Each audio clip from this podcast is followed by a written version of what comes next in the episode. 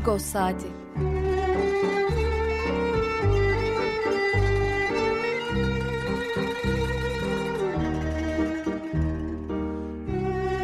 Haftalık Agos gazetesinin penceresinden Türkiye ve dünya gündemi. Agos'un mutfağından haberler, söyleşiler, olaylar.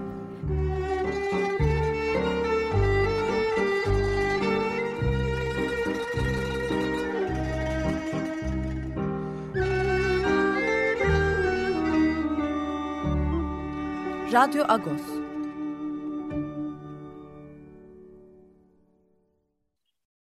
Radyo Agos'tan günaydın Parlus. Ben Yetver Tanzikyan.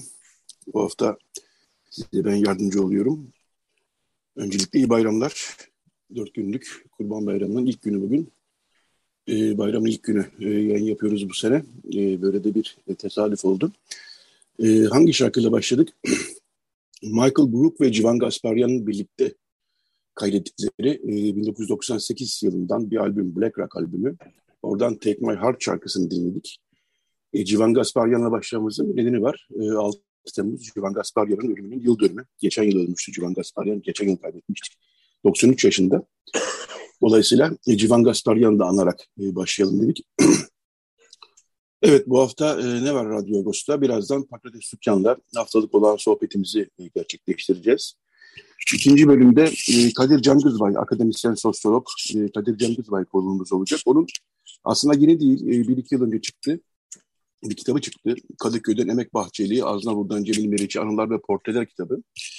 E, Kadir Cangızbay kitabında e, bir zamanların Kadıköy'ünü e, koşu yolunu ve tabii kendi akademik hayatını, hayat yaşadığı yerleri anlatıyor ama bir zamanların Kadıköy'ünü e, anmak iyi olur diye düşünüp çünkü Kadir Cangızbay e, kitabında hem Kadıköy'ün e, hem de e, o zamanki Ermeni komşularından e, bahsediyor ve e, hoş bir kitap, hoş bir anlatı gerçekten.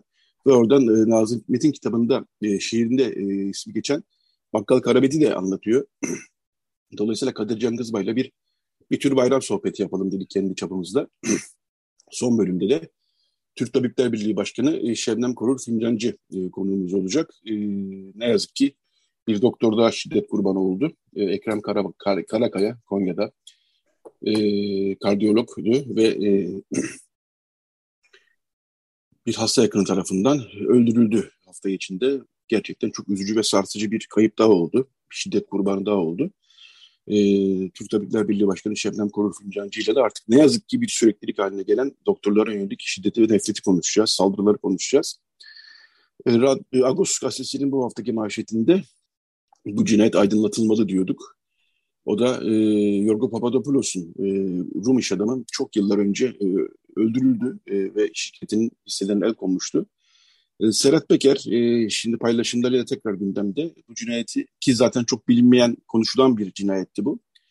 E, arka plana tekrar e, yönelik iddialar e, gündeme getirdi e, ve da bununla ilgili olarak meclise bir araştırma önergesi verdi manşetimizde bu gelişmeler var ve bu cinayet aydınlatılmalı diyoruz. Çünkü gerçekten Türkiye'deki azınlıklara yönelik bir şiddetin e, ve e, mülk gaspının örneklerinden bir tanesi oldu. Artık anlaşılıyor bunun. Evet ben sözü daha fazla uzatmayayım. E, Pakrates Dükkan'la haftalık sohbetimize başlayalım. Günaydın Pakrat abi, Parlus. Parlus var, günaydın. E, okur, e, dinleyicilerimizin de e, bayramını kutlayalım, iyi bayramlar diyelim. Evet, evet. Bu sabah bayram sabahı Evet. Kurban Bayramı'nı kutlayalım, mübarek olsun diyelim. Ee, ve huzur evet, huzur getirsin biraz diyelim. ne, ne yapsın? Huzur getirsin biraz. Huzur diyelim. getirsin. Çok Adettendir. ihtiyacımız var. Evet. Evet. Buna çok ihtiyacımız var. Evet. E, manşetten biraz e, bahsettim ben girişte e, Pakrat abi. E, konuyu tekrar gündemde. Bu zaten konuşulan bir konuydu. Ta 1987'deki birinci MIT raporundan beri konuşulur fakat bir türlü e, dört başı mamur bir araştırma yapılmadı bununla ilgili. Dava süreci yürütülmedi, yargıya yansımadı bunlar. E, bundan bahsettim. Var mı senin ekleyeceğin bir şeyler bununla ilgili? Valla bu o kadar netameli bir konu ki bu konudan bahsetmek herkes için çok zor.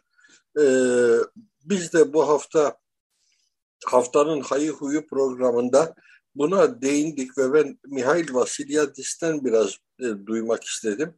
Mihail çok açık yüreklilikle dedi ki bu konuya dair konuşmak istemiyorum. Çünkü e, bir sürü şey biliyoruz ama hiçbir şey de bilmiyoruz. Ve en önemlisi bu meselenin doğrudan mağduru olan insanlar yani e, Yorgo Papadopoulos'un ailesinden hiç kimse de konuşmuyor. E, konuşmama sebeplerini bilmiyorum diyor. Bir korku iklimi içinde mi konuşmuyorlar? Nedir bilmiyorum ama bu cinayet ve bu cinayetin e, Sedat Peker'den duyduğumuz kadarıyla işlenme tarzı, e, üstelik Sedat Peker de kendi tanık olduğu bir hikayeyi anlatmıyor. MIT raporlarından derlediği bilgilerle bunları aktarıyor. E, işleniş tarzı ve sonra da örtbas edilmesi aslında bize hiç yabancısı olmadığımız bir iklimi hatırlatıyor. Bu iklim e, sözcüğü önemli çünkü şimdi e, Konya'da katledilen kardiyolog doktordan bahsederken de herkes buna zemin hazırlayan iklimden bahsediyor. Ee, iklim, evet Türkiye'de belli konularda iklimler var. Ee, bu iklim içerisinde bir sürü şey mümkün oluyor ve bir sürü şey e, normal olarak otomatikman e, gene Barış Ünlü'ye referans vereceğim. E, bir Türklük Sözleşmesi içerisinde de örtbas ediliyor ne yargıda ilerleme kaydedilebiliyor, ne emniyette ilerleme kaydedilebiliyor. Bir yere kadar çünkü en sonunda diyorlar ki e ne olmuş, ne yapmış bunlar? Gavurun malına çökmüş. İşte bundan sonra hukuk duruyor sanki.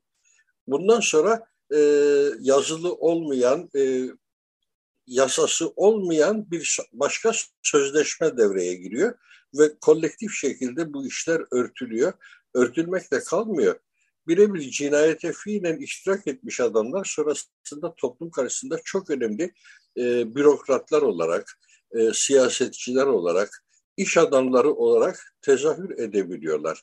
Spor kulüplerine başkan oluyorlar. Kendilerine çok farklı zeminler yaratabiliyorlar ve toplum içerisinde e, yer ediniyorlar. Önemli mevkiler edinebiliyorlar. E, bütün bunları düşündürüyor bu cinayet ve Sedat Peker'in ifşalarının anlamı en önemlisi şu anda e, Türkiye'deki e, Sedat Peker Türkiye'de birçok insana baş ağrısı yaratıyor. Ama muhtemelen en ağır baş ağrısını yargı mekanizmasına e, yaratıyor. Çünkü e, hiçbir savcı bunları e, ihbar telakki ederek harekete geçmiyor. Kanıtlarla konuşuyor Sedat Peker. E, ona karşılık kendi söyledikleri tek bir şey bir e, suç dünyası e, liderinin lafına mı itibar ediyorsunuz? Hayır lafına değil iddialarına itibar ediyoruz. E, bu adamın lafları da karnımız çok tok. Bu adamın geçmişte ettiği lafları hiçbirimiz unutmuş değiliz hükümetin yandaşı olarak. Ama iddialarına itibar etmek zorundayız. Birileri o iddiaları duymalı çünkü adam ayrıntılarla e, iddia ediyor. Kanıtlarla iddia ediyor. O iddiaları ulu orta öyle e, kafadan hemen e, inkar edenlere pişman olacakları kadar ağır yeni kanıtlar sunabiliyor. Bütün bunlar ciddiye alınması gereken şeyler ama ne yazık ki olmuyor. O anlamda da Yorgo Papadopoulos cinayeti 55 yıl sonra tekrar gündeme geliyorken Garopaylan hareketi bence çok yerinde bir hareket. Bu e, harekete alabileceği sonucu tahmin edebiliyoruz gene. Mecliste eller kalkar iner öyle demişti Cumhurbaşkanı. E, ve reddedilir ama kayda geçmesi çok önemli. Bunların bugün e, 55 yıl sonra da olsa kayda geçmesi çok önemli. Bugün artık 55 evet. yıl sonra o cinayetten belki kimseyi mahkum etmek mümkün değil ama ifşa etmek mümkün. Ve ifşa etmenin de e, mahkum etmek kadar e, önemli bir anlamı olduğunu düşünüyorum. Evet kesinlikle. Biz de zaten bu e, maksatla e, bu gelişmeyi bu hafta Ağustos'un manşetine taşıdık. E, bir adalet talebi e, var çok belli ve bunun da açıkta kavuşturulması lazım. E, programın başında bir Civan Gasparyan e, çaldık. Michael Brook'la beraber kaydettikleri, kaydettikleri bir albümden. E, bir yıl olmuş Fakret abi Civan Gasparyan'ı kaybedeli. E, 6 Temmuz'da e, hatta e, internet sitemizde de var gazete yetişmedi e, Komitas Panteon'da Ermenistan'da e, evet, bir büst konuldu. Büst, büstü açıldı. E, Anmak için birkaç cümle e, etmek istersin diye düşünüyorum Kasparyan. Tabii anmak için birkaç cümle etmek isterim. Çünkü Civan Kasparyan'la e, kişisel temaslarım da oldu, kişisel tanışıklıklarım da oldu İstanbul'a geldiğinde. E, hem konserlerinde bulunduk hem de e, onu Boyacıköy'de ağırladığımız günü hiç unutmuyorum. E, ben mütemadiyen Boyacıköy, Boyacıköy deyip dururum bu programda da e, bir şeyleri anımsarken. Boyacıköy derken kastettiğim e, Emirgan sırtlarında Boyacıköy'de Ermeni Kilisesi'nin e, avlusudur, bahçesidir daha doğrusu. E, orada geniş bir bahçemiz var ve Civan Kasparyan İstanbul'a geldiğinde orada onun e, hatırına bir e, yemek düzenledik. E, kalan müzik yardımcı oldu o konuda bize. E, kardeş türküler yardımcı oldu ve e, Türkiye'de halk müziği anlamında çalışma yürütmüş aklına gelecek birçok insanı o bahçede yan yana getirdik. Metin Kahraman da oradaydı. Kemal o yıllarda yurt dışındaydı. Metin buradaydı. Metin Kahraman da vardı. Erkan Oğur da vardı ve şu anda hemen ilk etapta aklıma gelmeyen Ertan Tekin vardı mesela kardeş Türkülerin ünlü duduk sanatçısı, nefesli sazlar sanatçısı ve daha birçok isim o akşam o bahçede yan yana geldi ve unutulmaz bir geceyle e, onurlandırdık diyelim ki Civan Kasparyan'ı. E, çok değerli bir sanatçıydı. Çünkü duduk duygu yükü çok ağır bir enstrüman. Tınısından kaynaklanan bir şey bu. Aslında basit bir enstrüman. Yani bunu çalanlar da diyorlar ki hepi topu bir oktavlık ses aralığı olan e, bazı müdahalelerde bu bir buçuk oktava kadar yükselebilir ama öyle çok gelişmiş bir enstrüman değil müzik içerisinde. Ee, ama tınısından ötürü o kayısı ağacının e, sağladığı tınıdan ötürü e, duygulara hitap edebilen bir enstrüman ve bu adam bu enstrümanda sanki e, Ermenilerin ruh halini, iç dünyasını yansıtmayı en iyi başaran isimlerden biri oldu. Bu bir gelenek aslında Ermenistan'da e, ve şunu da belirtmek lazım ki son 30 yılda bu gelenek daha bir popüler oldu. Eskiden pek hürmet edilen bir gelenek değildi Sovyet Tam tersine bu dudukçular e, Türkiye'de davulcu, zurdarcıya ne gözle bakılırsa o gözle bakılan, ihmal edilen adamlardı. Çünkü bunlar en çok da e, sanatlarını cenaze törenlerinde, defin esnasında icra eden adamlardı. Sovyetler Birliği döneminde dini ritüeller göz ardı edildiği için sistem tarafından e, bunlara daha büyük bir alan açılmıştı ve cenaze törenlerinde e, şimdi burada bizde kilisede ilahiler okuyan koroların falan yerini bu dudukçular tanım, e, tamamlıyordu. O yüzden de Ermenistan entelejansiyası, burjuvazisi bu adamları hor görürdü. Yani çocuğuna müzik dersi aldıracaksa duduk dersi aldırmak geçmezdi aklından. Ya keman dersi almalıydı ya piyano dersi almalıydı. Yani klasik müziğe yönelmeliydi. Ee, ama dudukçular o süreçleri çileyle e, tamamladılar ve bugünse e, bir anlamda son 30 yıldır belki altın çağlarını yaşıyorlar diyebiliriz. E, Civan Kasparyan da bundan muaf değil.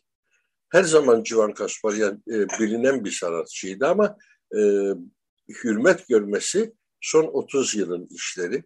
Özellikle de uluslararası alanda görünür olduktan sonra şöhreti daha da katlandı. Hem Ermenistan içinde hem de bütün dünyada. Ve Türkiye'de tabii.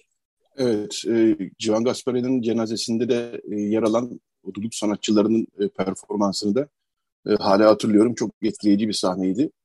E, evet, bu hafta e, gazetede neler var biraz da ondan bahsedelim. E, manşetten biraz konuştuk. E, bu hafta bir e, bizim e, Vartuy e, Manyan Ermenistan'a ve Karabağ'a gitmişti. Orada bazı röportajlar yaptı ve e, İkinci savaştan sonra, ikinci Karabağ Savaşı'ndan sonra Ermenis, Karabağ'dan Ermenistan'a göç edenlerle e, yapılmış bir geniş bir araştırma var. O araştırmayı yapanlarla e, ve göç edenlerle konuştu ve artık barış algısına, bir arada yaşama düşüncesine nasıl baktıklarını e, detaylı biçimde konuştular. E, ilginç bir yazı var, ilginç bir, bir kitap var daha doğrusu aslında. Erdan Akbulut ve Erol Ülker, e, Komintern TKP ve Kürt İsyanları başlıklı bir kitap kaleme aldılar. Mesut Yeğen de e, Kürt meselesiyle ilgili yazıları tanıdığımız Mesut Yeğen de bu kitabı değerlendiren bir yazı kaleme aldı ve Bilhassa 1930'larda e, yani Kürt isyanlarının e, yaygın olduğu dönemlerde e, TKP'nin, e, o zamanki TKP'nin bu isyanlara nasıl baktığını ve Komintern SSCB'nin nasıl baktığını e, zaten kitap bunu e, mercek e, mercek altına alıyor. O da bu çerçevede e, ilginç bir yazı yazdı. Bu konu çok konuşulan bir konudur. E, hele hele sol tarih içerisinde. E, hem kitap e, çok ilginç belli ki hem de Mesut Yeğen'in makalesi ilginç. Bunu hatırlatalım. E, Kamer Pulevi 80. yılını kutluyor bu arada. E, bununla ilgili de bir kitap yayınlanacak yakın zamanda. Bunu da hatırlatalım. Bununla ilgili de e, bir makalemiz var e, Radyo Agos'ta. Agos'ta pardon. Radyo Agos olunca karışıyor bazen. E, yönetmelik konusu gündemde hala tabii azınlık, azınlık vakıfları seçim yönetmeliği konusu gündemde.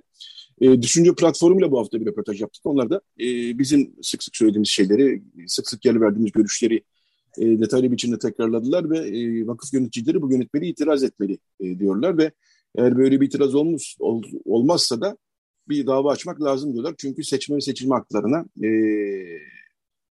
riayet etmeyen e, bir yönetmelik, yönetmelikle karşı karşıyayız diyorlar.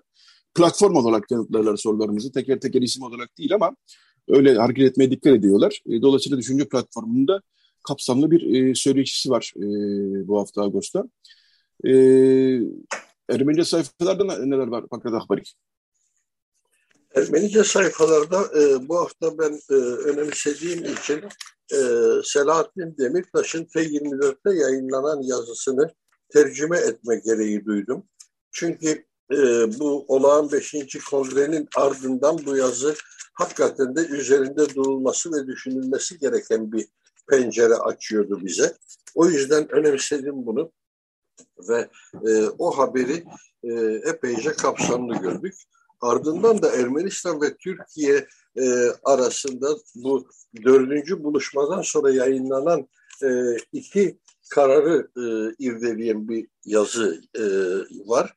E, orada da biliyorsun e, Türkiye-Ermenistan sınırının üçüncü ülke vatandaşlarına açılması gibi bir karar açıklandı. Aynı şekilde kargo uçuşlarının karşılıklı yapılması gibi bu iki karar e, ne söylüyor bize? Daha doğrusu bu iki sözün e, gerçek hayattaki karşılığı ne? Buna bakmaya çalıştık. E, çünkü ilginç bir konu bu. Üçüncü ülke e, vatandaşları Türkiye'den Ermenistan'a kara, kara sınırından geçecekler. Peki ama hangi sınırdan geçecekler diye sorduğumuzda karşımızda kocaman bir boşluk, kocaman bir soru işareti var. Biliyoruz ki e, bu sınır kapatıldı açıklaması gelinceye kadar Türkiye-Ermenistan arasında karadaki tek bağ Kars Gümrü Demiryolu. Bir otomobil yolu, bir karayolu söz konusu değildi. Hı hı. E, şimdi e, üçüncü ülke vatandaşları hangi yolu kullanacaklar? O Kars Demiryolu hattı, Kars Gümrü Demiryolu hattı zaten e, kullanılmayan bir hat oldu sınır kapatıldıktan sonra. E, o Kızıl Çakçak denen istasyona kadar giderdi Akyaka'ya kadar Kars'tan e, ve orada da e, tren değişikliği yapılırdı. Çünkü e, ray mesafeleri farklıdır iki ülkenin. E, ondan sonra da e, Sovyetler Birliği zamanında bu iş böyle yürüdü. Ermenistan bağımsız olduktan sonra da bir süre o kapı açık kaldı. Sonrasında Türkiye'nin kararıyla kapatıldı. Şimdi bu üçüncü ülke vatandaşları hangi yoldan gidecekler? O demir yolu gene mi işlemeye başlayacak? Onun bir altyapısı var. Yok hayır sınır noktasına kadar e, karayolu bu hazırlanacak. Geçmişte böyle bir yol projesi de vardı ama o yol e, bitti mi bittiyse kamyonların, tırların falan geçişine elverişli mi e, ve sınırda kontrol noktaları oluşturuldu mu ya da bu saatten sonra onlar mı oluşturulacak? Bunların hepsi büyük bir belirsizlik. Aynı şekilde e, kargo dediğimizde halen Türkiye Ermenistan'a bir ambargo uyguluyor, ticaret ambargosu uyguluyor. E, bu durumda bu uçakların kargosu ne olacak? Neyi taşıyacaklar? Hangi yükü taşıyacaklar? Bu soru da havada asılı duruyor. E, belli ki Türkiye biz ambargoyu kaldırdık açıklaması yapmak yerine kargo uçuşlarına izin verdik diyor. Veya biz hı hı. sınırı açtık demek yerine ortada var olmayan bir sınır hakkında konuşurken e, üçüncü ülke vatandaşlarının geçmesi konusunda anlaştık diyorlar. E, ama bunların gerçek hayatta karşılığı yok bu sözlerin. Ne, evet. nereden, nasıl açılacak, kim, nereden geçecek onu anlamadık. Anladık. Evet. Bir Japon e, pasaportu taşıyan, bir Hindistan pasaportu taşıyan, bir e, Ukrayna, Uruguay, Azerbaycan pasaportu taşıyan, Bulgaristan pasaportu taşıyan adam Türkiye'den Ermenistan'a geçebilir. Bunda bir sakınca yok. İyi peki Türkiye pasaportu taşıyan Ermenistan'a geçebilecek mi? Veya Ermenistan pasaportu taşıyan Türkiye'ye geçebilecek mi? Hayır diyorlar. Henüz oraya gelmedik. Yani yürümeyen bir süreç var ve belli ki bu yürümeyen sürecin arkasında e, Dışişleri Bakanı Mevlüt Çavuşoğlu'nun açıklamalarında da gayet e, sarih, net bir şekilde ifade ettiği her adımı Azerbaycan'la müzakere ediyoruz sözünün e, bir anahtarı var, bir kilidi var. Yani e, Azerbaycan müsaade ettiği oranda o anahtar kilidin içinde dönüyor anladığım kadarıyla. O yüzden de böyle e, ayakları yere basmayan açıklamalar oluyor. Belki bunlar da olmazdı, bu açıklamalar da olmazdı eğer Ermenistan temsilcisi Ruben Rubinyan buluşmadan, 1 Temmuz buluşmasından bir iki e, önemli hiçbir gelişme yok diye bir açıklama yapmış olmasaydı. Çünkü her iki tarafta evet. bundan önceki üç görüşmenin sonunda da önceden mutabık kaldıkları bir anla, e, metni e, basına duyuruyorlardı. O metnin içeriği de olumlu havada müzakereler devam ediyor. Kararlılıkla sürdüreceğiz. Ön koşulsuz olarak sürdüreceğiz demekten ibaretti. Böyle iki satırlık her iki tarafta aynı açıklamayı yapıyordu. İlk defa evet. 1 Temmuz öncesi Rubinyan böyle bir açıklama yaptı. Sonrasında da bu kararlar geldi açıklama olarak. Evet. Ee, İlginç bir süreç.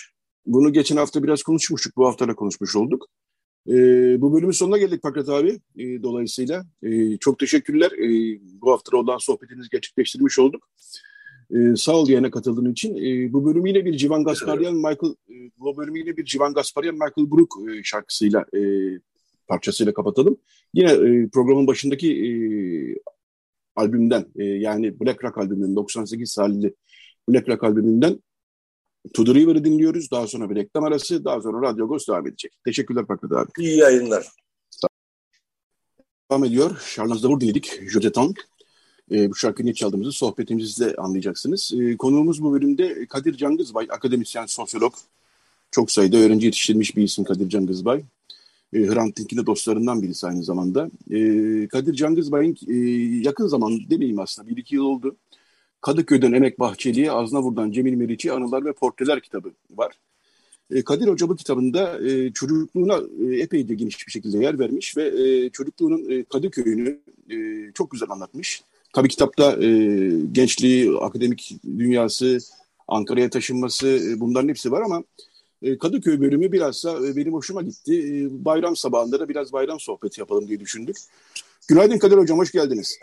Efendim günaydın. İyi bayramlar. Hepimize. İyi bayramlar. Hepimize evet. Ee, hocam şöyle başlayayım. Ee, sosyal medyadan da e, duyurusunu yaparken e, şu bölümü kullandım. E, eski bir zaman Kadıköy'ünü konuşacağız. E, bir de e, Nazım Hikmet'in şiirinde geçen Bakkal Karabet'i konuşacağız e, dedim. Ha, evet, İster, evet. evet. İsterseniz e, dinleyicileri çok da fazla merakta bırakmayalım ve sizin çocukluğunuzun Kadıköy'ü e, biliyorum ki Nazım Hikmet'in annesinin de bulunduğu sokak çok yakındı. Evet. Ee, oradan başlayalım isterseniz. Ne dersiniz hocam? Tabii başlayalım ama zaten aynı sokak. Evet. Ben, e, sokağın bir ucunda Bakkal Karabet'in dükkanı var. Karşı sırada ama tam ters yönde de sondan bir önceki e, binada Nazım Hikmet'in annesi var. Biz de tam ortalarda bir yerdeyiz. Siz e, aslında orada doğmadınız. 5-6 e, yaşlarına taşındınız değil mi hocam? E, doğru doğru anladım ben kitaptan. Değil. Şöyle. E, annem babam Ankara'da. Ondan sonra annem hamile kalıyor. Ta 1946 yılında. Ama hı hı. hamileliğinden birkaç ay önce herhalde Aralık ya da Kasım'da e, Ankara'dan İstanbul'a göç ediyorlar. Ben de İstanbul'da doğuyorum. Ee, Kadıköy Bahar e, şeyde Mühürdar'da. Orada Hı-hı. kalıyorlar. Daha sonra da bu eve taşınıyorlar ama benim bilince sahip olduğum ev bu ev. Öyle evet. yaşımdan altı buçuk yaşıma kadar yani ilkokulun iki üç haftasını orada Bahariye İlkokulu'nda geç, geçirdikten sonra da işte koşu yoluna taşınıyoruz kendi evimize. E, bu sokak tam nereye denk geliyor hocam? E, biraz bilmeyenler için belki tarif etmek lazım. Bahariye'den aşağı doğru inen, Yoğurtçu'ya doğru inen, evet, Hasırcıbaşı'na evet. doğru inen sokaklar tam var. Onlardan durağı, e, şeyin e, tramvay durakları arasında Cevizli diye durduğu yerden aşağı doğru inen büyük bir sokak. Sonra bizim sokakla birleşiyor. Arada bir sokak daha var. Hı-hı. En sonuncusu da bizim sokak. Ee, Bakkal Karabet'i nasıl hatırlarsınız hocam? Valla Karabet'i Allah rahmet eylesin. Herhalde sevdiğim ilk insanlardan biriydi. Şeyi hatırlıyorum. Ee, küçük çikolatalar içinden küçük e, otomobil e, resimleri çıkardı. Ve hı ta o zamandan mesela 5. falan yaşından yaşımdan itibaren Austin arabayı hatırlıyorum. Ben zaten alışverişimizi oradan yapardık. Ama beni de götürdüğünde annem ya da babam bakkal karabete benimle boks falan oynardı. Öyle e, tanıştım. Bir de aklımda bugünlerde tekrar aklımda e, bizde vardı Frigider marka Amerikan malı. Hı hı. Ankara'dan getirdikleri buzdolabı. Hı hı. Bir de e, Bakkal Karabet'te vardı. Aynı model, aynı marka. Aynı marka. Onu da hiç unutmuyorum. O yüzden Bakkal Karabet benim için e, demek ki çok önemli bir insanmış. E, zira ilk arabamı 1977'de aldım. Aldığımda 21 yaşındaydı. Bütün yazı onun tamirlerinde falan geçirdim. Ertesi sene 78 yılında Ankara'dan İstanbul'a gittim. Servet Recep'lerin buluşma günü vardı. Ama hı hı. varmadan oraya Bakkal Karabet'e uğradım. Ukala ukala dedim. Ukala değil de karşınızda bir İzzet Bey vardı. Ondan sonra onun bir oğlu falan var. Oğlum uzatma dedi. Sen demek ki onun oğlusun. Aşk olsun dedi. Öyle de yaşlanmış haliyle dayı fevkalade güzel bir adamcağızdı. Üzerinde yine herhalde evet. e, lacivert renkli e, bakkal giysisi gibi bir bir şeyi vardı. Önlük diyelim. Hı hı. Ama onu da anlatayım. Daha sonra lisede Tabii. lisede lise 2'de herhalde. Tabii lise 2'de bir arkadaşımız oldu. Hala görüşürüz. Ee, o kendisi şimdi İsviçre'de. Hı hı. Ee, Robert Cabi Akman. Meğerse hı hı. bizim Karabet'inde üvey evladı. Yani hı hı. üvey torunu. Herhalde kızın yok kızından değil. Demek ki kızının ilk kocasından mı olmuş? Yani öyle bir şey. Hala Anladım. görüşürüz. Ee, Bakkal Karabet'i tabii e, bilmeyenler e, belki e, yoktur gerçi herhalde ama yine de biz bir hatırlatalım. E, Nazım Hikmet'in e, 1915'e dair, Ermeni soykırımına dair aslında e, çok vurucu bir satırı vardır. Orada e, geçer. Tabii. E, unutmadı e, babasının Kürt dağlarında kesildiğini ve bu e, karayı alnına çalanları der. Orada geçer Bakkal Karabet. E, dolayısıyla Bakkal Karabet'i tanımış olmanız gerçekten çok hoş. Bunu biraz konuşalım dedim ama siz aynı zamanda o sokaktan tabii e, Nazım Hikmet'in annesini de hatırlıyorsunuz değil mi? Doğru mu doğru mu biliyorum? Tabii tabii hatırlıyorum. Ama e, biz evde dört kişiydik. Annem, babam, halam ve de ben. Hı hı. Halamın çünkü e, İstiklal Savaşı'nda savaşa gidip de kaybolmuş bir kocası vardı. Hı hı. Onun da bir kızı vardı benden 10-15 yaş büyük. Ben ona da hala derdim. Hatta o hanımın kızı da benden e, dört buçuk ay falan büyüktür. Yani o da hı hı. tam 76 yaşında. Hala görüştük hem de. Ondan sonra e, beni çok severmiş şey e, Nazım Hikmet'in anası. İşte Hı-hı. hem yoldan geçerken hem karabette falan gördüğünde. Neyse halamla annem bir yerlere gidiyorlar herhalde ben de varım yanlarında. Sonra da gelirken sokağın alt kısmındaki o Nazım Hikmet'in anasının kapısını çalıyorlar. Hani çok sevdiğin oğlanın e, anası halası biziz diye. Hı hı. Hanım kapıyı açıyor. Bunlar da laf söylemeden çok meşgulüm, özür dilerim deyip kapıyı kapatıyor. O yüzden de benim gözümde e, Nazım'ın annesi e, çok meşgulüm, size alamam şeklinde hep ezbere kalırdı. Anladım. Esmer bir hanımdı, onu hatırlıyorum. E, öyle yani. Evet. Söylediğim zaten 5-6 yaşlarında.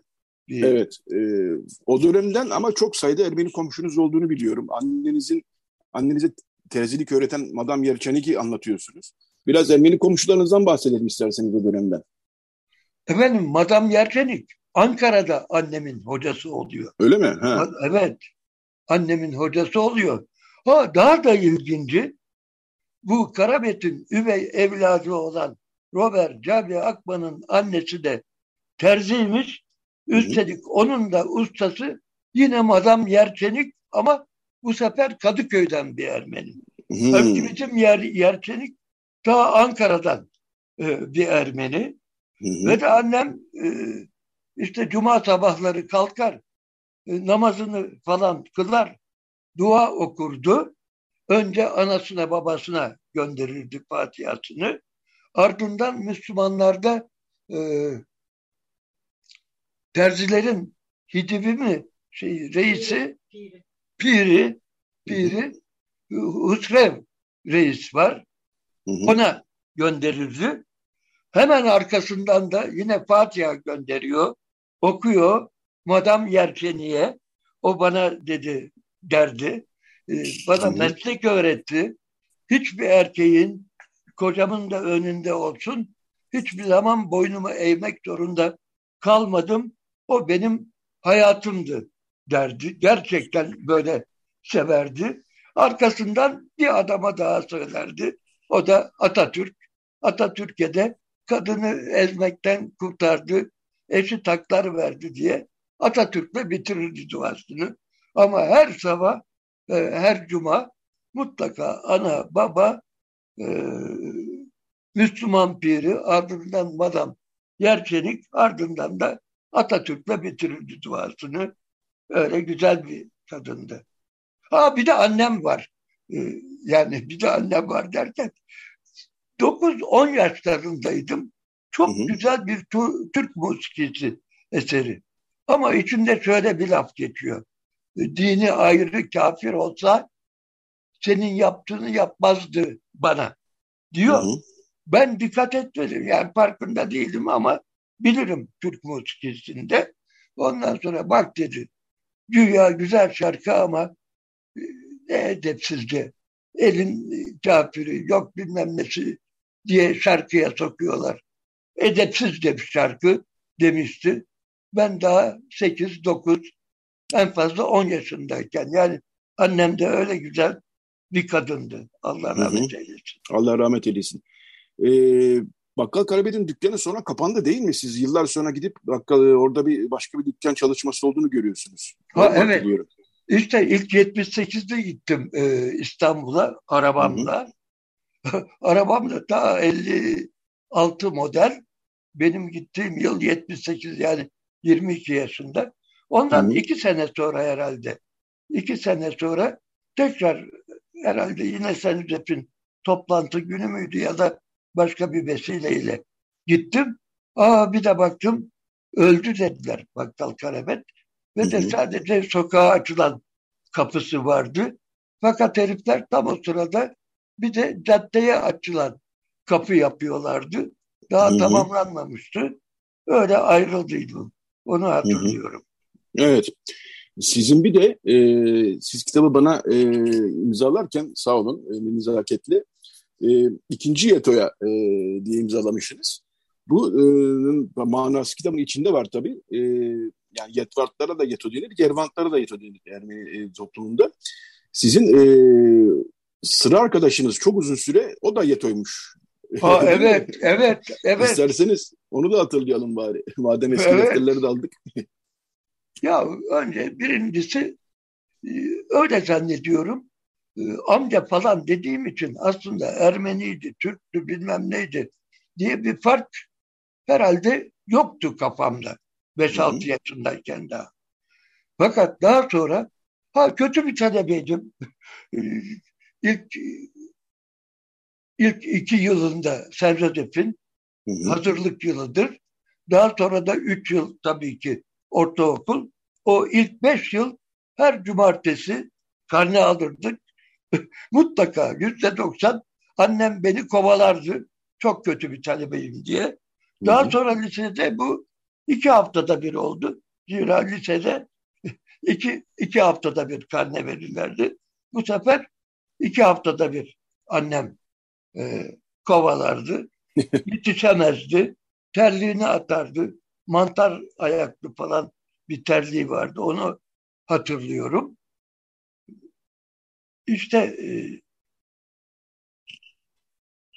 tabii lise birden ikiye geçerken biz üç dört talebe biri Mehmet Yalım öldü o hafif manyakçaydı. Hı hı. Ondan sonra Nebil Altınel son 200 sene önce gördüm Ankara'da bir toplantıda. Annesi Rum'du, İzmirliydi.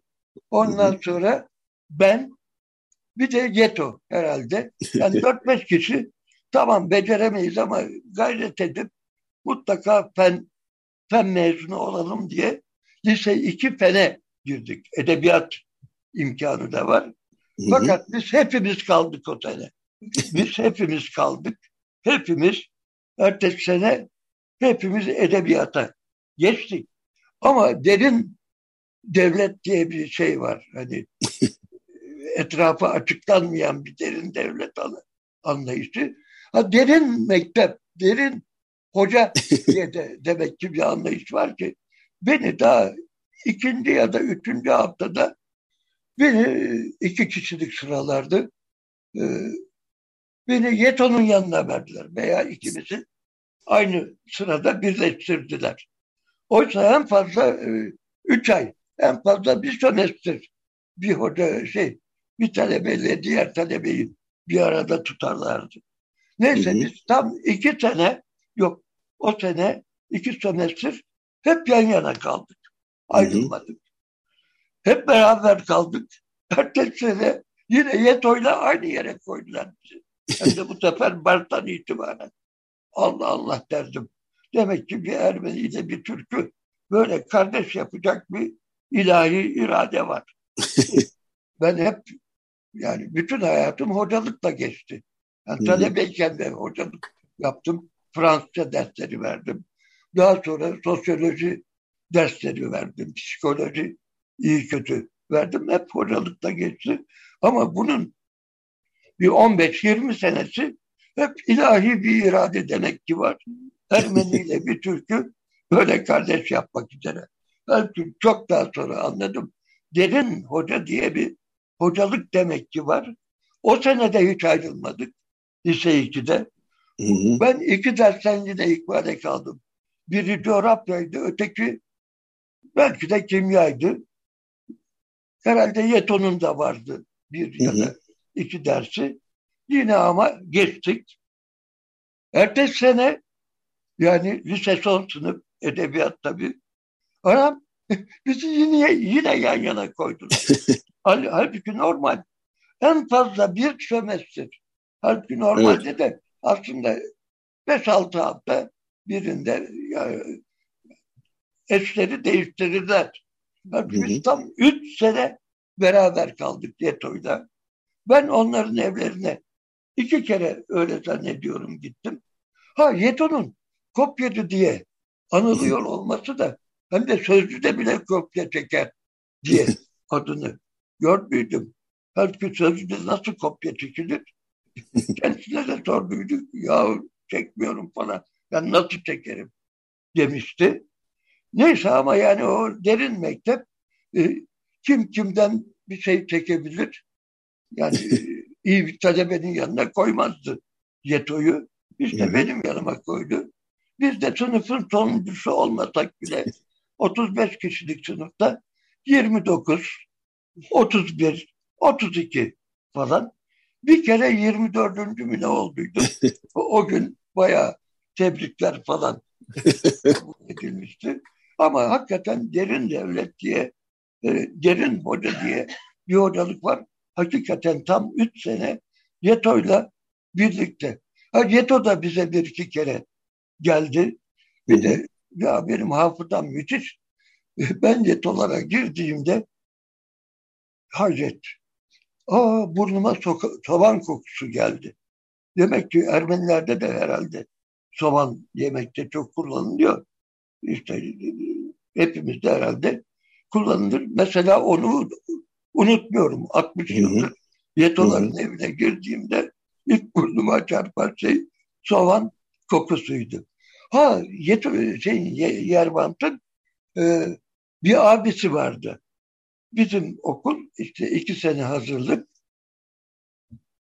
iki, e, üç sene ortaokul, üç sene lise yani sekiz senede biter. Ama söylenene göre bizim e, Yeto'nun abisi e, adı Aradan mıydı? Hı hı. Şu anda aklıma gelmedi. Ama uzun bir isimdi. O tam 11 senede bitirmiş. Ben epey bir sene yani 200-3 sene kalmış herhalde. Yani Sensefi e, böyle geç bitiren adam olarak Yeto'nun abisi bayağı bilinirdi. Herhalde ondan da kopya çekerek bizim Yeto'ya da işte sözlüde bile kopya çeker dediler. Daha sonra ben Ankara'ya geldim. Söyledim belki işte ben 16 sene sonra olmuşum anam babamla evlendikten sonra. Hatta ta bahçede evlerin e, otobüslerinde şişman, anneme demek ki şişman derlermiş. Şişman hamile kalmış diye otobüslerde falan söylenmiş. Yani 16 sene sonra. O yüzden de okula giderken kravatımı babam bağlar, ayakkabımı annem giydirirdi. Ama ben de tembeldim ama zeki bir heriftim ki hala öyleyim. Hı hı. Dedim Evet. Üniversiteyi nere, nereyi kazanırım bilemiyorum ama önce psikolojiydi derdim ya da psikiyatri.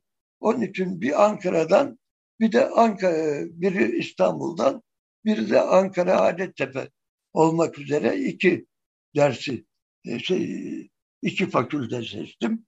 Ondan sonra psikolojiyi seçtim. Yine biri İstanbul'dan, İstanbul Üniversitesi, bir de Ankara'dan Hacettepe Üniversitesi. Bir de hiç şey yapamazsam en azından devlet memuru olurum da devlet beni besler diye bir de siyasalı yazdım. Hı hı. Efendim, ama hepsini de kazanmışım. Hepsini kazandım. ama o yüzden de Hacettepe'ye geldim. Hacettepe'de okudum. Aslında e, bir iki hafta Yurt yoktu daha Hacettepe yurdu açılmamıştı. Daha sonra nokta durağında açılacak. Teyzemlerde kaldım. Teyzemin dört oğlu vardı. İkisi evliydi.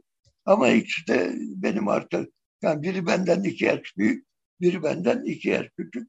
Onlarda kaldım ama işte İstanbul'a haber gitmiş. Kadir sigara içiyor bilmem ne. Yani zaten fazladan adam. Ee, onun için de ulan dedim siyasası herhalde kazandım. Nasıl kazandım? Gidip bir konuşayım vakti geçti ama dur bakalım dedim. Çünkü onun yurdu hem okulun hemen dibinde hem de kızlı erkekli biri solda biri sağda kızlı erkekli iki harika yurdu var. Ne yapayım giderim artık dedim. Gittim. Yok dedi alamayız. Fakülte sekreteri sen vaktini geçirmişsin. Ya falan derken baktı, aa dedi, gel dedi, pazartesi günü gel seni alayım. Meğerse beşincilikle kazanmışsın. Evet, evet. Beşincilikle kazanmışsın. Evet Ama o sıralarda bir, bir iki arkadaşım oldu. Beni ikna ettiler gitmedim. Gitmedim. Evet. Kadir Hocam e, sohbet çok güzel ama bu bölümde sonuna geldik artık. E, böylece Bakkal Karabet'i almış olduk. Bir zamanların Kadıköy'ünü almış olduk. Evet. E, sizin Ankara'ya gidişinizi hatırlamış olduk. Bir zamanların İstanbul'da ve Ankara'sında e, güzel bir yolculuk yapmış olduk. E, çok teşekkür ediyorum e, Kadir Can Gızbay. E, konumuz oldunuz. E, çok sizin... teşekkür ederim. Eksik olmayın. Teşekkür, Herkese biz teşekkür çok ederiz. teşekkürler. Sizin Ütopya yayınlarından çıkan e, Kadıköy'den Emek Bahçeli'ye, Aznavur'dan Cemil Meriç'e Anılar ve Portre'le kitabınızdan yola çıkarak dediğim gibi bir zamanların Kadıköy'ünde, e, Ankara'sında bir yolculuk yapmış olduk. Çok teşekkürler Kadir Hocam yayına katıldığınız için. Tekrar ben de çok teşekkür ederim. Hayırlı yayınlar. Teşekkürler. Sağ olun. Sağ olun. Sağ olun. Sağ olun. Sağ olun. Evet, e, tekrar teşekkür ediyoruz Kadir Hoca'ya. Şimdi bir reklam aramız var. E, daha sonra e, Radyo Agos devam edecek. Radyo Agos. Evet, Radyo Agos devam ediyor. Bu bölümde Türk Tabipler Birliği Başkanı Şebnem Korur Fincancı'ya bağlanacaktık. Ancak e, bir bağlantı problemimiz oldu. E, doktorlara yönelik şiddeti konuşacaktık e, Şebnem Korur Fincancı'yla. Dediğim gibi bir bağlantı problemimiz oldu. Ee, biz de bu son bölümde e, Pakrat abiyle devam edeceğiz. Pakrat Sükkan'la devam edeceğiz. Ee, Pakrat abi tekrar merhaba. Merhaba, tekrar merhaba. Merhaba. Evet, e, şimdi bu bölümde e, o zaman biz konuşalım e, doktorlara yönelik şiddeti. E, hafta içerisinde e, kötü bir kayıp oldu gerçekten. E, Konya'da görev yapan e, kardiyoloji uzmanı e, Doktor Ekrem Karakaya e, bir hasta yakını tarafından silahla öldürüldü. E, hasta yakını daha sonra intihar etti. Fakat bu e, tekil bir vaka değil e, ne yazık ki. Bir süreklilik artık arz etmeye başladı bu iş ve gerçekten önemli bir sorun. E, doktorlar yani eylem yaptılar. E, şunu düşünüyorum Yetvat, biliyorsun ki sağlıkta şiddet yasası diye önleyici e, caydırıcı bir şey e, arayışı var. Ama bu örnekte de gördüğümüz şu, adam da zaten cinayeti işledikten sonra intihar etti. Dolayısıyla e, esas algılamamız gereken, değerlendirmemiz gereken başka bir şey. E, hem sivil e, silahlanma meselesini konuşmak lazım. E, herkesin silaha bu kadar kolay erişebildiği bir ülke olmanın sancılarını yaşıyoruz hem de artık burada cezasızlık meselesiyle açıklanamıyor. En azından bu tekil örnekte ama biz kadına karşı şiddet vakalarında da benzer tabloyu çok görüyoruz. Çok sık duyuyoruz. Önce öldürdü arkasından da kendini öldürdü. Yani eşini öldürüyor, çocuğunu öldürüyor. Geçenlerde bir baba vardı böyle. İki oğlunu öldürdü. Biri 8, biri 11 yaşında ya da 12 yaşında. Ee, sonra da kendini öldürdü. Karısını da öldürdü. Yani e, bir çılgınlık halinde de var. Sadece cezasızlıkla açıklanabilecek bir şey değil. Cezaları ağırlaştıran hatta Cumhurbaşkanı diyor ki idamı meclise getirin hemen onaylayayım ben falan. Yani e, bu tuhaf bir anlayış zaten. Belli ki idamın e, iptal edilmesi, iptal, idam cezasının yasalardan çıkarılması gene bu hükümet döneminde olmuştu. Ama meselenin özünü içselleştirememişler neden idamın kaldırılması gerektiğini, çağdaş hukuk sisteminde buraya nasıl gelindiğini algılayamamışlar belli ki. O günün şartları içerisinde idamı kaldırmak zorunda kalmışlar. E, kaldırmışlar Avrupa Birliği uyum yasaları çerçevesinde. Şimdi ise büyük bir hevesle bütün sağcı partiler e, bu konuda hem fikir e, idamı meclise getirin hemen onaylayayım diyor Cumhurbaşkanı. E, Bahçeli başından beri zaten e, iple dolaşıyor, sağa sola ip atıyordu. E, bir idam e, propagandasıdır. Almış başını gidiyor. Ama çözümün de bu olmadığı da anlaşılıyor bu örneklere bakarsak. Ee, bir ne yazık ki bir atmosfer, bir iklim var Türkiye'de. Ee, yani kadınlar yönelik şiddetle doktorlara yönelik şiddeti, ben birbirinden bağımsız görmüyorum bir taraftan da. Bir tür e, kendisinden savunmasız olanı e, ezerek, e, öldürmek, e, ezmek daha doğrusu e, gibi bir iklim var, atmosfer var Türkiye'de ve bu son 15-20 yılda çok e, ne yazık ki kuvvetlenmiş vaziyette. E, doktorlara yönelik şiddet kadar e, daha acı olan bir konu da şu, e, yürüyüş yaptılar e, doktorlar. E, polis onun önlerini kesti, gaz attı. Hatta bir polis fenalık geçirdi. Yürüyüş yapan doktorlar ona müdahale ettiler. İlk müdahaleyi yaptılar. E, yani yürüyüş yapmalarına bile neredeyse 5-6 kere yollarını kestiler. E, çapaya doğru yürürken doktorların önlerini kestiler. Yani e, bir kayıp vermişler. E, ona bile neredeyse izin vermeyeceklerdi. İşte birkaç fazlalıkla falan ancak yürüyebildiler. Fakat gaz atıldı. E, bunu e, gördük. E, bu çok acı. Bir taraftan e, işte efendim e, siz e, grev yapıyorsunuz iki günlük e, işte hastalar ne olacak? Halbuki acil e, servisler çalıştı. Kimse şey bırakılmadı. E, telafisiz bırakılmadı. Bütün acil vakalara bakıldı ama buna bile bir e, reaksiyon gösterildi. Hatta e, dün sanıyorum e, Konya e, diye paylaşıldı e, sosyal medyada bir imam işte e, doktor, gidiyorsun çocuğuna bir iğne yapmıyor sen böyle bir doktoru öldürmez misin, dövmez misin, sövmez misin diye bir vaaz veriyor bir imam. Bununla ilgili soruşturma başlattık diyorlar ama işte bulundu mu o kişi ne yapıldı ne edildi henüz netleşmedi. Yani bir e, anlayışla ilgili bir sıkıntı var burada. Yani e, cezalar tabii ki önemli, e, yasalar tabii ki önemli. Fakat bu atmosferin, e, bu iklimin önünün kesilmesi sanki daha da önemli bir gibime geliyor. Ne dersin bilmem. Ee, bu atmosferin arkasında şimdi sen demin dedin ki kendinden zayıf gördüklerine mesela kadınlara falan şiddet. Ama hayır bu şiddetin arka planında başka bir şey var. Aşağılık kompleksi var. Bir yandan da eğitimli insana karşı da bir öfke var. Sınıfsal olarak farklı bir yerde konumlandırdığı insana karşı da öfke var. Ee, unutmayalım ki doktor cinayetiyle hemen hemen aynı gün e, saat farkıyla bir de avukat öldürüldü ofisinde. Hı hı. Yani evet. e, avukatın e, karşısında dava açtığı e, bir müvekkili var. O müvekkilin davalı olduğu insan geldi e, avukatı ofisinde öldürdü. Oradan da gitti müvekkili de öldürdü.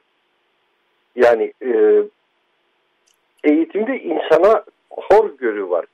E, bu horgörüde AKP'nin tabanının e, bir zemin bulduğu anlaşılıyor. Yani e, cehalet ululanıyor. E, buna dair son iki gündür, üç gündür televizyonda da çok yorumlar oldu. Bu minvalde yorumlar. Dediler ki eğitim düzeyi arttıkça AKP seçmeni oranı azalıyor. Yüksek eğitimlerde AKP'ye oy verenlerin oranı çok düşük. E, buradan kaynaklandığı söyleniyor. Toplumu kutuplaştıran bir anlamda var bu işin arka planında. Biz tezahürleri üzerinden konuşuyoruz ama o tezahürlere yol açan e, altyapı, o tezahürlere e, iklim hazırlayan, zemin hazırlayan iklim e, başka bir platformda oluşuyor. Ve bu Türkiye için genel anlamda çok kaygı verici bir gidişat. Esas üzerinde durmamız gereken şey o. Biz iceberg'in su yüzündeki halini görüyoruz sadece. Ama onun altında devasa bir e, nefret iklimi pişiriliyor nefret iklimi oluşturuluyor. Ee, ne derdik biz? Yani kadına şiddetin arka planında ne vardı? Ee, patronuna baş kaldıramayan, sisteme baş kaldıramayan insan e, ya hırsını gidiyor futbol sahasında küfür ederek boşaltıyor ya eve gelip karısını döverek boşaltıyor. Böyle yorumlar çok olurdu. E, halinde geçerli belki. E, bunları düşünmek lazım. Yani toplumdaki e, ruhsal huzursuzluğu, ruhsal tatminsizliği, ruhsal ezilmişliği ve o ezilmişliğin tezahürlerini konuşuyoruz belki de. Evet, e, ne yazık ki sorunlarını şiddetle çözme e, anlayışı da çok yaygınlaştı ne yazık ki. E, bunu da not etmek lazım. Ben e, reklam sonrası yayına dönerken bir şarkı çalmıştık. Onu anons etmeyi unuttum şimdi e, fark ettim. Lucine Gasparyan çaldık biraz evvel. Evet, e, Saat Nova eseri. Evet, e, Bro'yu Bro'yu e, bir Saat Nova eseri dinledik Lucine Gasparyan'dan. Birkaç e, notla istiyorsan yavaş yavaş bitirelim e, Fakat abi. Birincisi bu hafta Ağustos'ta güzel bir haber de var. E, o da şu.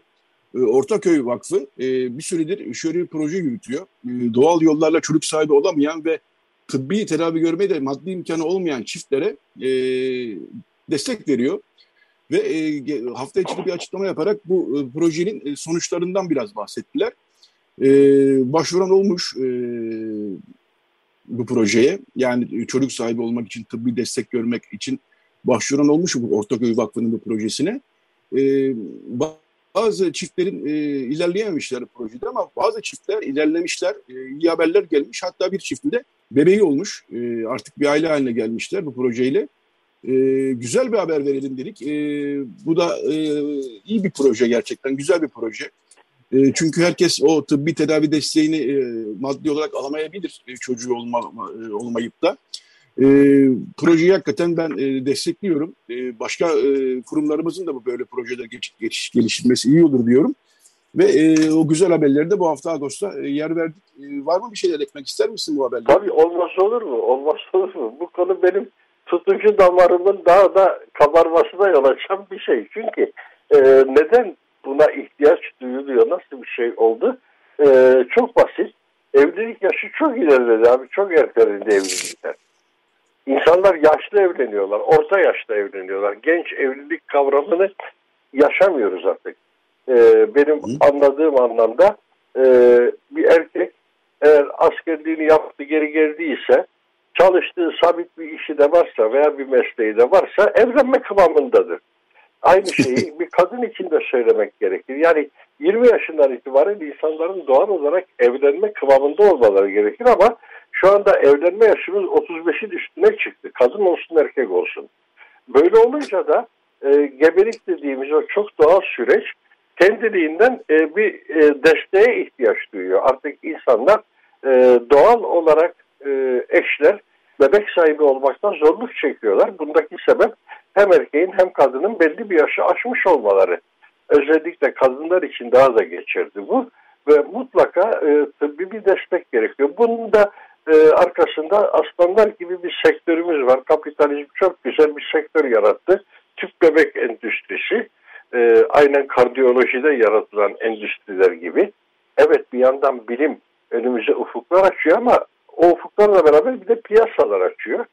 E şimdi biz işte o piyasaya e, şey yapıyoruz. Esas çözüm bence insanların genç evlenmeleriydi. E, geç, e, genç evlenmeleriydi. Bu kadar geç kalmamalarıydı. Ama yine günümüzün toplumsal ve ekonomik şartları e, bunu da zorlaştırıyor. Artık genç insanlar göze alamıyorlar 22-25 yaşında, 24 yaşında e, erkekler ev kurmayı göze alamıyorlar. Onların evlenme yaşı 40'lara kadar uzadı. Kadınlarınki 35 üstüne kadar uzadı. Akabinde de e, böyle müdahalelere gereklilik var. Tabii ki Ortaköy Vakfı'nın insanlara destek olması değerli. Unutmayalım ki bundan önce başka bir sorumluluk projesi olarak evlenen çiftlere de destek e, açıklamıştı Ortaköy Vakfı. Evlenen çiftlere dedik işte düğününüzü bizim kilisemizde bedava yapacağız bir kere. O bir. İkincisi ev eşyası hazırlamanızda destek olacağız size. İşte e, mutfak araç gereçleri mi, yatak odası mı, şu mu bu mu bunlara destek olacağız. Böyle e, sosyal sorumluluk projeleri var. Anlamlı buluyorum, değerli buluyorum ama esas e, kapitalizm bizi bunlara mahkum ediyor. Ona hayıflanıyorum. Şimdi senin eşin Sedak Uyuluk bir e, sağlık e, çalışanı olduğu için ve ebelik de e, biliyor. E, dolayısıyla e, sen biraz bilerek konuşuyorsun ama yine de her vakanın ayrı bir vaka olduğunu söylemek lazım. Belki genç evlenmişler yine de olmuyordur. Bu da Kesinlikle. Bu da mümkün. Bu da mümkün. Yani illa bunlar e, bu çiftler yaş, e, ileriki yaşta evlendiler diye bir kesildirimde bulunmamak e, bence gerekir. Çünkü genç evlenmekle beraber yine de bu konuda sıkıntı yaşayan çiftler de biliyoruz. E, sonuçta hayırlı bir proje bu. E, öyle bakalım bence. E, el güzel. Bir de Ermeni toplumunun da çoğalması gereken bir toplum olduğunu hesaba katarsak daha da anlamlı bir proje oluyor. E, son bir iki dakikayı da istiyorsan e, şeye ayıralım Fakat abi. Tarkmançats bayramı bu hafta. Yani e, bizim Ermeni toplumunun güzel bayramlarından bir tanesi. E, Ermeni alfabesinin bulunmasından sonra bilhassa dini metinlerin e, Ermenice'ye çevrilmesi e, süreci vardı. Epeyce bir süre önceden bahsediyoruz tabii. Ve e, Ermeni toplumun bunu bir e, çevirmenler bayramı olarak kutlama e, kararı e, geleneği oluştu zaman içerisinde. Bu hafta Tarkmanças bayramını kutluyoruz. Birkaç cümlede bunun için söyle istersen ve yayını kapatalım abi. Olur abi. Bu Tarkmanças bayramı senin de söylediğin özelliklerden ötürü Ermeni toplumu için gerçekten çok önemli. Belki de o yüzden biz bu bayramı seninle iki defa kutluyoruz. Ee, Ekim ayında da kutlayacağız Tarkmanças bayramını. Ee, ve Tercümanlar Bayramı diye tercüme edelim ki daha anlaşılır olsun. Evet. Ee, eğer bugün Ermeni toplumu e, bir sürü antik toplum artık günümüze ulaşamamışken varlığını koruyorsa e, bunun içerisinde özgün bir alfabesi olmasının, ibadet dilini kendi ana diline e, dönüştürmesinin çok önemli rolleri olduğu genel kabul gören bir e, anlayış. E, o anlamda da e, gerçekten çevirmenler aziz mertebesine yükseltildi. Aziz çevirmenler günü olarak anılıyor. Benim hazırladığım en önemli şey ise bugünkü yani bu ay kutladığımız değil ama Ekim'de kutladığımız e, çevirmenler bayramı öncesinde rahmetli Patrik II. Mesrop e, dernekleri toplantıya çağırırdı Patrikhane'ye ve her birine öncesinde e, tavsiyelerde bulunurdu. Bakın tercümanlar bayramı geliyor proje yapın e, bir şeyler tasarlayın. E, aklında bir şey olmayanlara da öneriler getirdi, getirirdi. Sen şunu yapabilirsin, sen şunu yapabilirsin diye. E, ne yazık ki o mevzilerden epey geriye düştük ama e, tam bir kültür bayramıdır çevirmenler bayramı. E, o anlamda da çok önemli, çok üzerinde durulması gereken bir şey. Evet, böylece bu hafta Radyo Agos'un sonuna geldik. Haftaya e, Agos'a bir hafta ara veriyoruz Kurban Bayramı vesilesiyle. Dolayısıyla Radyo Agos'a bir hafta ara vereceğiz. Şimdiden e, anons etmiş olalım. Haftaya ama şarkılarımız e, sizlerle beraber olacak. E, 95.0'da Açık Radyo'da yine cumartesi sabahı Radyo Agos'un şarkıları sizlerle beraber olacak. E, onu da e, not düşelim. Evet çok teşekkürler Fakret abi. E, Rica ederim. Seninle beraber kapatmış olduk. E, iyi tatiller, iyi bir hafta sonu diliyorum sana da. E, evet. Radyo Kuş'un dediğim gibi sonuna geldik. Radyo Kuş'u bir şarkıyla kapatalım. Ee, Recide Beren Baltaş e, vardı. Ee, Beren Baltaş yardımcı oldu bu hafta. Çoğu hafta olduğu gibi. Kapanış şarkımızı da Zaz'dan seçtik. Zaz biliyorsunuz meşhur bir Fransalı e, müzisyen. Asıl ismi Elizabeth. Ee, o geçen hafta e, Ermenistan'daydı. Konser vermek için Ermenistan'a geldi. E, dolayısıyla Zaz'dan bir şarkıyla e, bu hafta radyo, radyo kapatıyoruz. Kevendra'yı dinleyeceğiz. Tekrar e, iyi bayramlar diliyoruz. Herkese iyi bir hafta sonu, iyi bir tatil diliyoruz. İki hafta sonra buluşmak üzere diyoruz. Evet, Radyo Agos'tan bu haftalık bu kadar.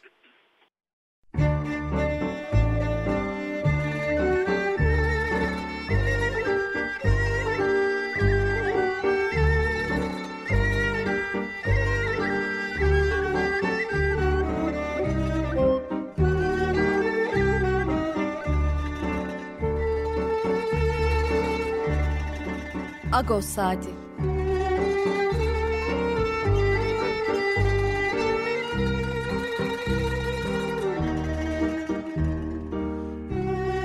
Haftalık Agos gazetesinin penceresinden Türkiye ve dünya gündemi. Agos'un mutfağından haberler, söyleşiler, olaylar.